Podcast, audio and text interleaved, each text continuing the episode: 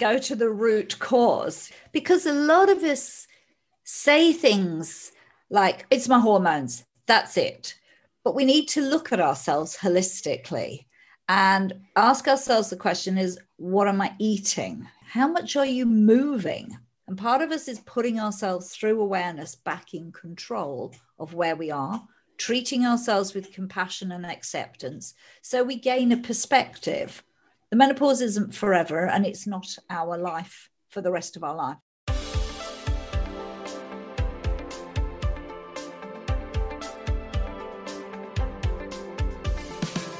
Welcome to the Happy Nurse Podcast. Nurses are the backbone of healthcare, always there to care for strangers as if they were one of their own, often forsaking special moments with their own family in order to ensure another's loved one is being cared for. As nurses, self care is essential. I am Elaina Mullery, nurse educator and self care mentor for nurses. I'm an RN with 20 years of clinical experience. I have first hand experience of stress and burnout. It was this experience which led me to develop a passion for personal development and pursue the study of mindfulness, meditation, hypnotherapy, and neurolinguistic programming. Each episode, I will be promoting self care strategies to those who always care for others. I have broken self care down into five aspects mental, emotional, physical, spiritual, and indulgence to make it easy to ensure all your self care needs are being met. Each episode, I will interview nurses and self care gurus from around the world to help you with each aspect of your self care. Welcome to the Happy Nurse Podcast with Elaina Mullery. Hi, everyone. Welcome to this week's episode of the Happy Nurse podcast. Today, I am joined by Clarissa Kristjansson. Clarissa is all the way over in Gothenburg in Sweden, and I'm here in Perth, Western Australia. So we're having this conversation halfway around the world with each other. Um, it's very exciting to have you on the show, Clarissa. I was just saying to you how much I'm looking forward to this conversation. Oh, thank you, Elaina, for inviting me on the show. I'm excited to be here and glad that a mutual friend connected us. Yes, they did, didn't they? Thank you, Tracy. Tracy's actually been a guest on my podcast too. So yeah, it's um it's great to connect with you.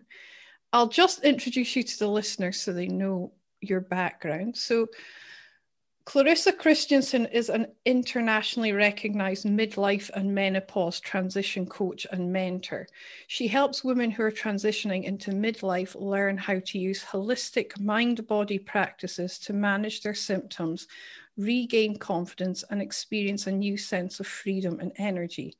She's the host of Thriving Through Menopause podcast, a keynote speaker, and a best selling author. Welcome. Thank I, you. I am so excited to have this conversation with you. And I'll share something with you very quickly. I remember back in um, my early nursing career working with women who were going through menopause. And of course, I was early 20s. And a few of them used to have these handheld fans for their hot flushes. And I used to laugh and be like, oh, it can't be that bad. But now I find myself sitting in the corner of the recovery room with a laminated sheet of paper, fanning myself when these hot flashes come on. And I have flashbacks to my cheeky younger self giving these colleagues a hard time. So I apologize. You know who you are, ladies. And I am, yeah, karma's getting me. Karma does get you, I think. yeah. but yeah, I'm so am intrigued by what you do with the menopause transition stuff. Oh, very briefly, I coach women yeah. who are really struggling. And a lot of women come to me, and quite often it's the mental side that's really rocking them. I think women expect hot flashes and weight gain. I mean, you know, it, and that's manageable. We feel we can manage that. But what we don't expect is anxiety, insomnia, brain fog, and these huge mood swings, which go from wanting to sit in a corner and think, please God, let this be over, and, and you know, I just shut me away, to rage, you know, just these strong emotions. And I think those are the things that really rock women today. And that's when they often come talking to me and saying, Can you help me? I'm struggling at work. I'm struggling with my relationships and I don't know what to do. And all my doctor, and I'm not knocking doctors at all, but they tend to either dismiss me or push an antidepressant at me. And I'm not depressed in a classical sense. Yeah, I've experienced this myself. And although I'm a registered nurse, I am quite alternative and holistic.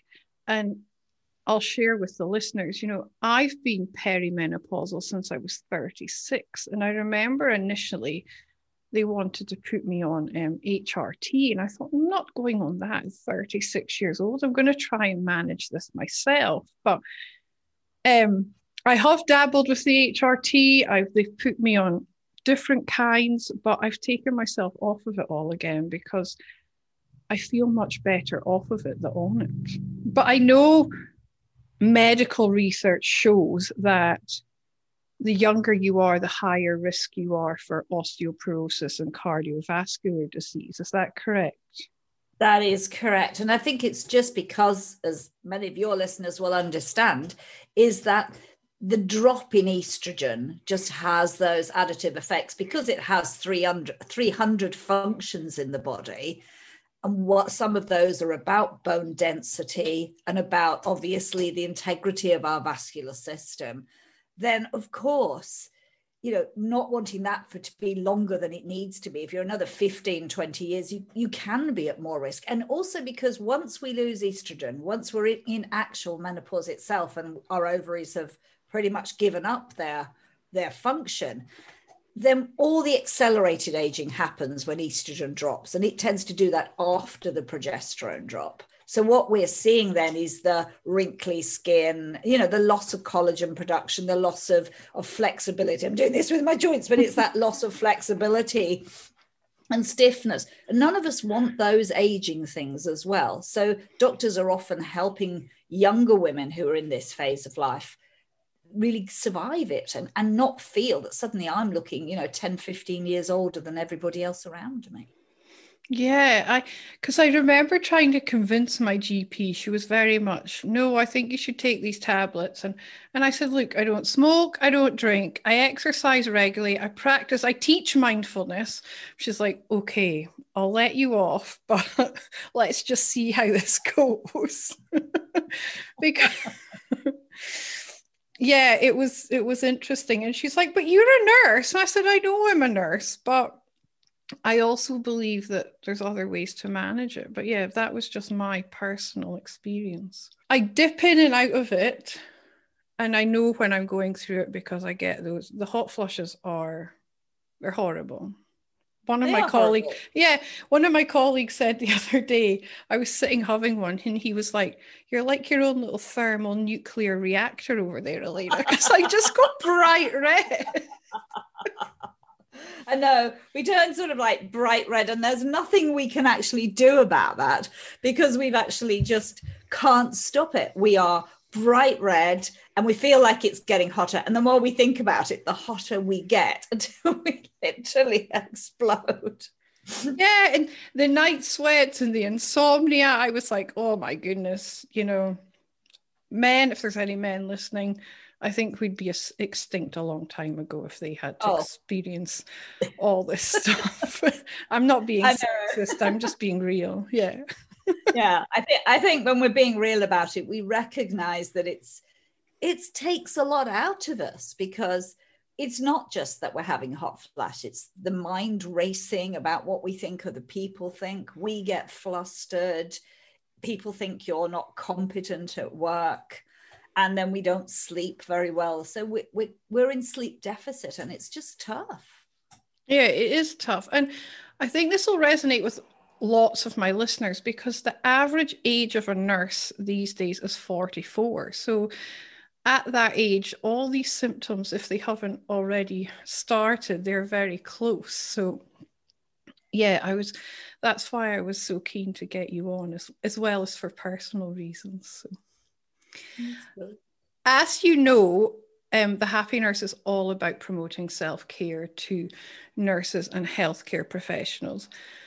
So, as part of that, I talk about having a non negotiable in your self care to ensure that your self care needs are being met. What would be your non negotiable, Clarissa?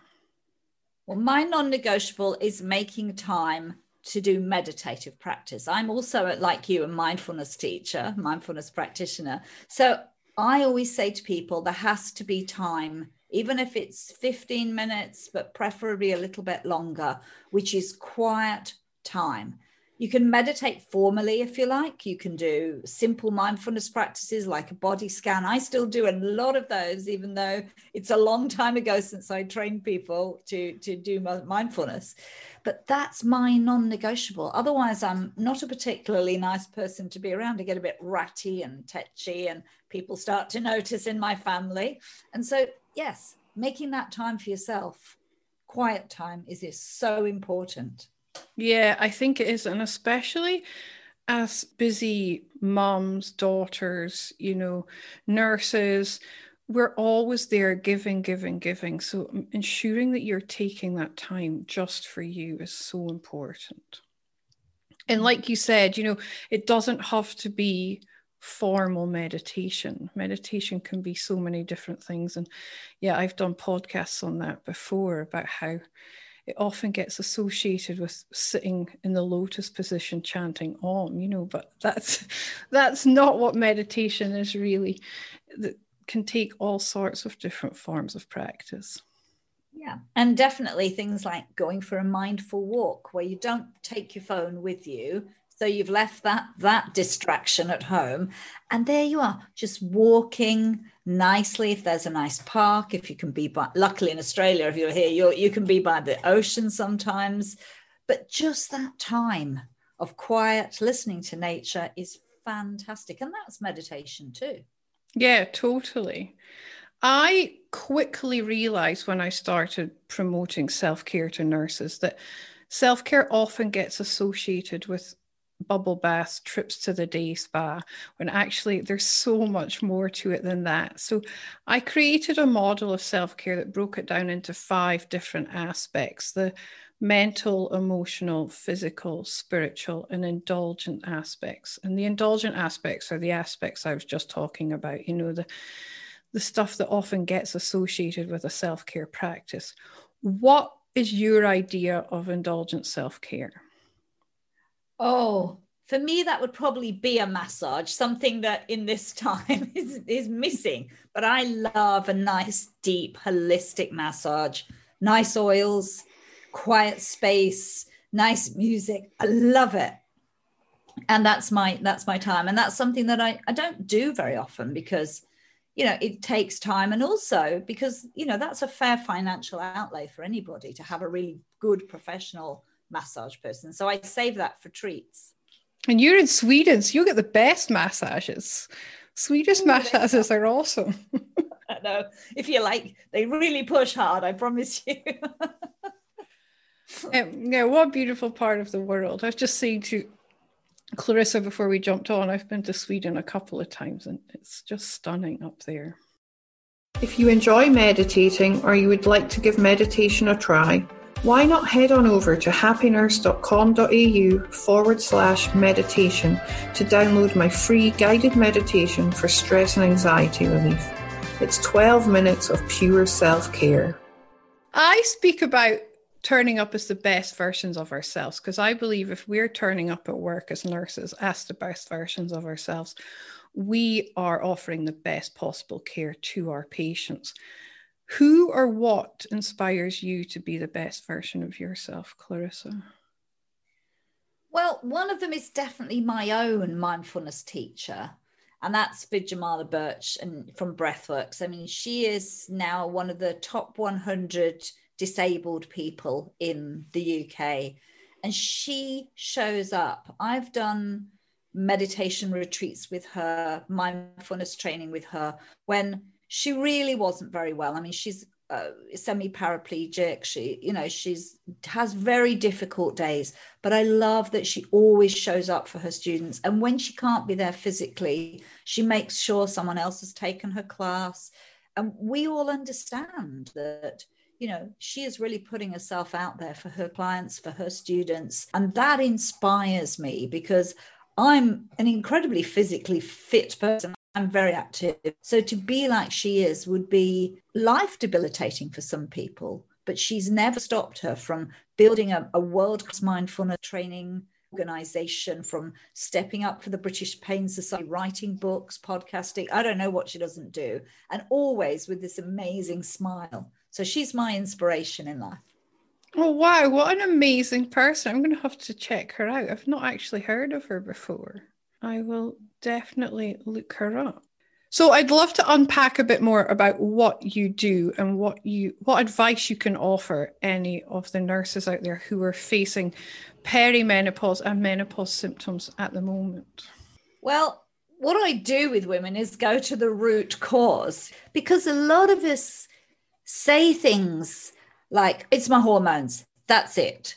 But we need to look at ourselves holistically and ask ourselves the question is what am i eating? You know? And there's been and it's no criticism because we've all been self-soothing a bit in this time of life. But how much sugar carbs alcohol are we soothing ourselves with to make ourselves feel better? They're not going to make any of our symptoms better. They're going to make our gut inflamed and we need a strong healthy gut and they're not going to make us feel clear and less brain foggy. So, really go what are you eating? How much are you moving? You know, even if it's going for a regular walk, you'd be amazed at how many women say to me, I don't have time and don't exercise sufficiently. So, it's not about you know big and people saying big HIIT classes and this and that you know maybe some very simple gentle yoga and a walk around the park is enough but those are the, some of the baseline things. And then, of course, this dreaded thing, sleep. But we can do a lot to support ourselves with our sleep.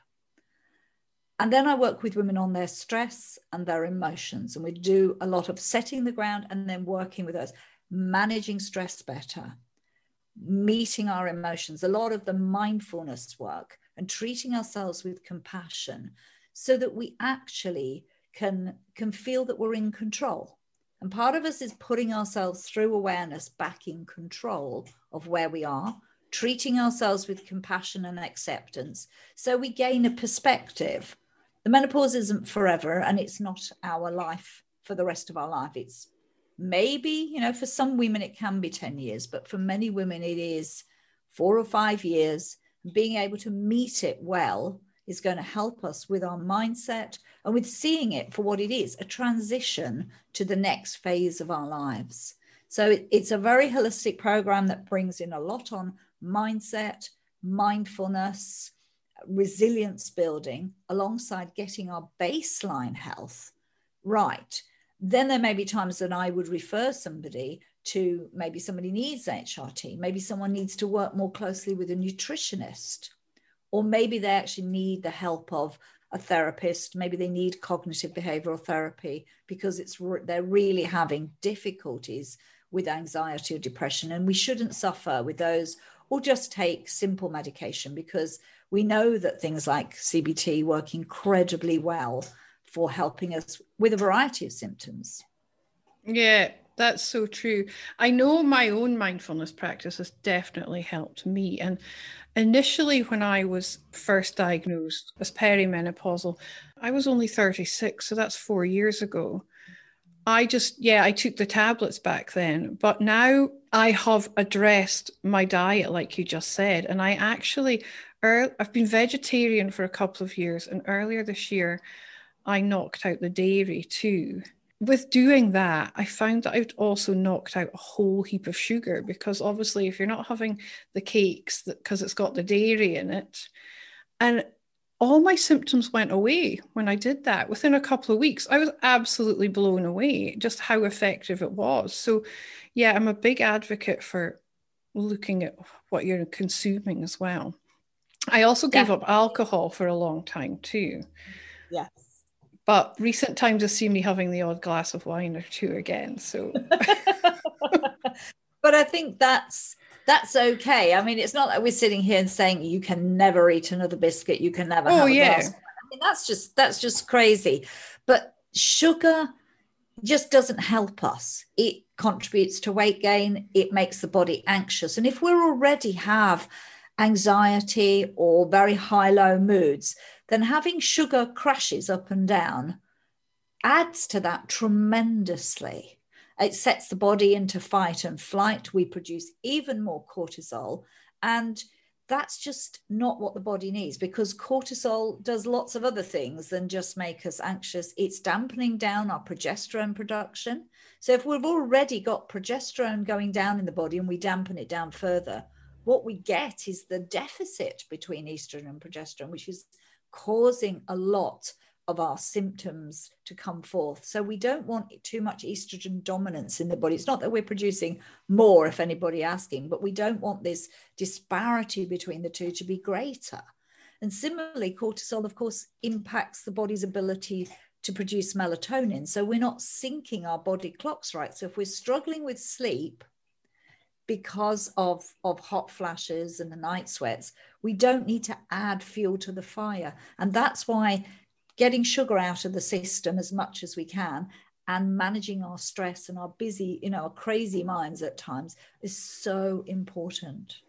Yeah, I totally agree because I know my symptoms get worse when I am stressed. I've noticed that there's definitely a pattern there. And I think I've got to stop this because one is leading to the other. So that's when the mindfulness obviously comes back in. What are your tips for dealing with brain fog then? Well, my tips for dealing with brain fog are, are dietary, but they're also about relaxing. When it happens, what we do is our mind races. And I think a lot of that just gets worse because our mind is racing and we're going, oh my God, everybody can see I've missed a meeting. I've triple booked myself. We do things like that. Or I get lost, even though I've got Google Maps, can't find my way anywhere. Or the best one, of course, is to go somewhere. And if you're a, if you're a nurse and you think, stand there, I think, I wonder what that consultant's called, and you've met him millions of times, and you sort of stand there like a like a sort of dumbfound, dumbstruck, and they're all looking at her, thinking, what's wrong with her? You know.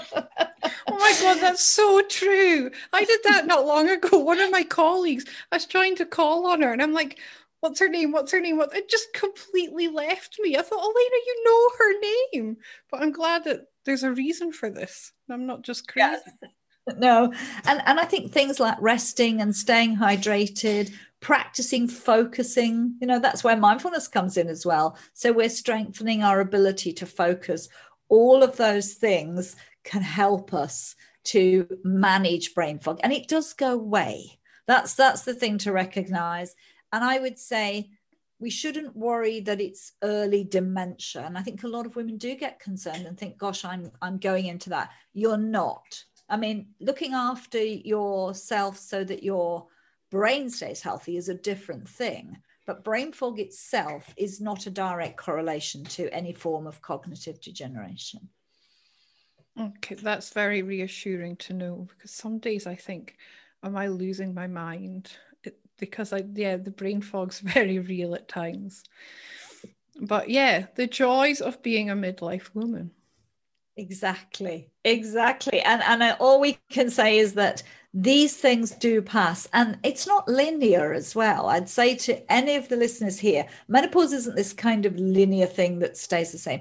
There are there are phases when it seems not to be so bad. You can have times when there's a lot of hot flashes. Then there's times when, you know, you may be anxious, maybe your weight goes up and it moves and shifts. And eventually, suddenly, your periods have stopped, things seem to die down. And then, you know, eventually just tails away and you've forgotten about it. But you feel a very different person on the other side, I'd say.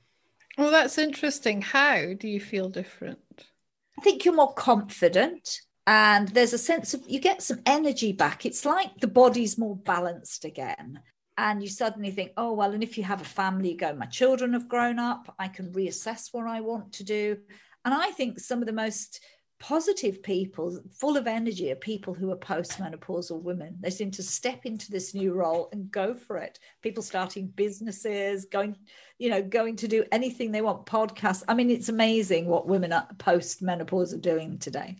It's like they find this new lease for life. Yeah. How amazing. So, if any of the listeners would like to look you up or have a chat with you, where can they find you? The best place is actually my website, which is my name, clarissakristjansson.com. That makes it reasonably easy. And I'm also on Instagram, and I'm on Instagram as Thriving Through Menopause. Yeah, I'm on there, and you can find me on on Instagram as well, and I'm quite active on there. Awesome. And what's your podcast called? Thriving Through Menopause. Okay, awesome. So they can we will put the links to all of this in the show notes of this episode. So they'll be able to find you there. Well, thank you so much for jumping on the show today. It's been lovely to pick your brain on a personal level. So thank you for sharing all your words of wisdom and advice. I'm sure there's lots of other nurses out there are going to benefit from this conversation we've had today. Thank you so much for having me and having such a nice chat. I enjoyed that. And I hope that, you know, for the listeners, it does end. It is just a transition and there's life after menopause, I promise. Woohoo! I can't wait. Although life's pretty good just now, I shouldn't complain. Thank you, Clarissa. It's been a pleasure. Thank you for listening to the Happy Nurse podcast. If you've enjoyed today's content and would like to join the Happy Nurse community, head over to Facebook and check out the Happy Nurse AU Facebook page and request to join the Happy Nurse community. Also, check out happynurse.com.au for access to free downloads and subscription to my blog. See you soon, and in the meantime, remember to always offer yourself the same compassion that you so freely give to others.